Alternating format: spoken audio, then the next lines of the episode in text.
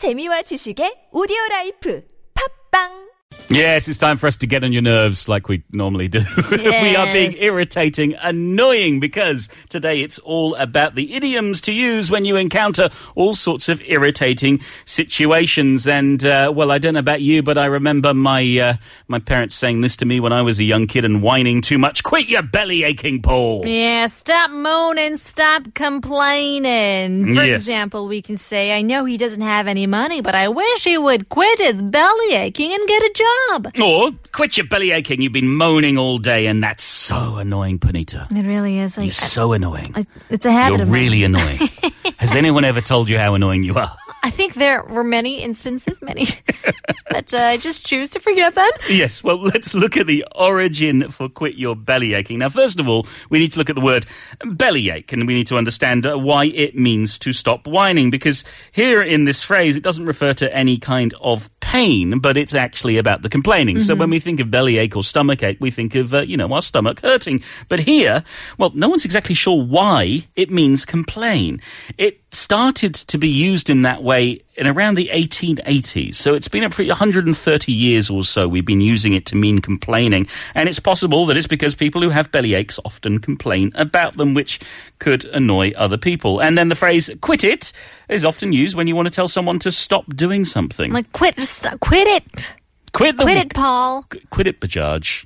Yeah. Quit it. Quit belly aching. Exactly. So quit your belly aching has therefore become the typical sort of a phrase to tell others to stop complaining about something. I think it's it's maybe a little more American than it is British. Would that be fair to say? Sure. Um, yeah, I think I've I've heard it uh, quite some time, and I never really understood it. But uh, I always thought it had to do with the pain in the abdomen. That's got to be that's got to be annoying. Uh, It's actually just about you moaning. Yeah. All right. you know what is annoying though? What? Backseat drivers. Oh, oh Oh my gosh. It's basically when the co-passenger, it's anybody who is not driving, who unnecessarily criticizes the dri- driver while himself is doing nothing. It's like, okay, are you, you're either going to be the DJ of the car Yeah. by choosing the radio station or choosing the songs, or you're going to be the snack distributor where Okay. you pack the snacks or anything like that. If you're not doing anything like that, then just leave the driving alone. You know what I used to be? Hmm. I used to be the ma- the map reader. Mm, good stuff. Uh, yeah. Now the thing is, you don't actually have to be in the back seat to be a backseat driver. Mm-hmm. You can be in the passenger seat in the front. You don't actually have to be in a car. Because it can be any person who's giving unwanted advice instead of helping or understanding. So, for example, I really cannot stand my girlfriend being a backseat driver to me. That's right, Tori. Oh, this is my job, and I and I do not need any backseat driver on this one. All right, I know what I'm doing. Okay, well, then where does it come from? Well, uh, as you can very easily imagine. Yeah, I can easily imagine. All right. Well, picture this. Well, tell us where the idiom comes from. okay. Annoying habits of passengers who sit at the back seat and give unwanted advice to vehicle drivers. Can you slow down a little bit, please? Just and can you enunciate? Right. Um, I've actually had this multiple times, and I think I will continue to do so.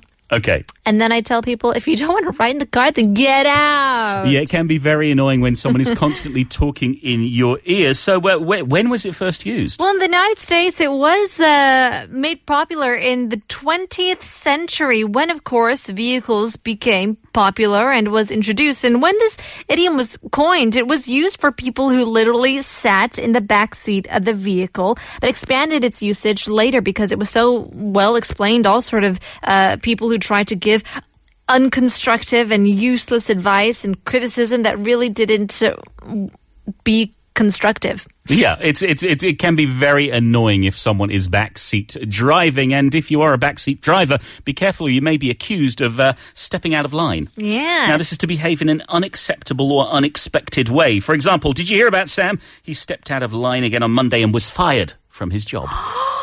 You will not be allowed to go to the party on Saturday if you step out of line one more time this week, mister. Okay, I won't, I won't promise, I promise, I promise. Now, when we look at the origins of this, it's not about uh, cars or belly aches, it's uh, all about the army. Uh, it uh, comes from the mistakes that soldiers uh, made in the past. In the military, soldiers have to follow very, very strict rules to make sure that they look smart at all times, especially when standing or marching. You've, you've seen military parades on television, you see how everyone moves together salutes at the same time, stands to attention, stands at ease. Uh, but sometimes there are soldiers who literally step out of line by mistake and uh, make the whole unit very untidy, which is not acceptable, Bajaj. No, I actually went to uh, Panmunjom this past weekend Yeah. on Saturday at the, to the JSA, the Joint Security Okay. Area, and it was so fascinating. We got to see the South Korean guards, Sure. all looking intimidating, and they were just, you know, tak tak tak, very orderly. Exactly, all looking, all looking in the same position, Mm. all, uh, all moving at the same time.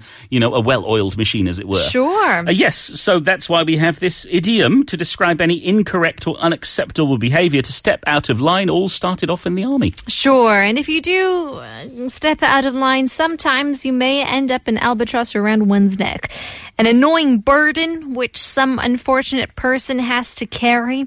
For example, we can say that old car is an albatross around my neck. Or his company, which was once successful, is now an albatross around his neck, making losses of several hundreds of thousands a year. And for those who don't know, an albatross is a big seabird. Oh, it's a bird. I thought it was. I thought it was a fish. No, it's a seabird. Ah, interesting. So, taking a look at the explanation, uh, it originated in Samuel Coleridge's famous poem, The Rime of the Ancient Mariner. So, the poem basically tells the story of an old seaman who kills an albatross with his crossbow while on sea voyage, without knowing that albatrosses are actually a sign of good fortune, and killing one meant bad luck. So the cruise ship of the for, uh, the, sh- uh, the crew of the ship forces the old seaman to wear the albatrosses uh, around his neck, the carcass. Uh, the seaman is then cursed, and all his uh, fellow crew members die. And the curse is lifted when he realizes that he should appreciate the life of the albatross and other sea life as well, rather than regarding it as quote unquote slimy as he did earlier in the poem. Yeah, so you don't you don't want to have an albatross around your neck. Never No. pleasant. Quite heavy, I would imagine. Exactly. That is Pardon My English. And we'll finish off part three with a request from listener 7933 who says Good morning, Panita. I hope you play the song to soothe my lover. It's Ed Sheeran. Photograph.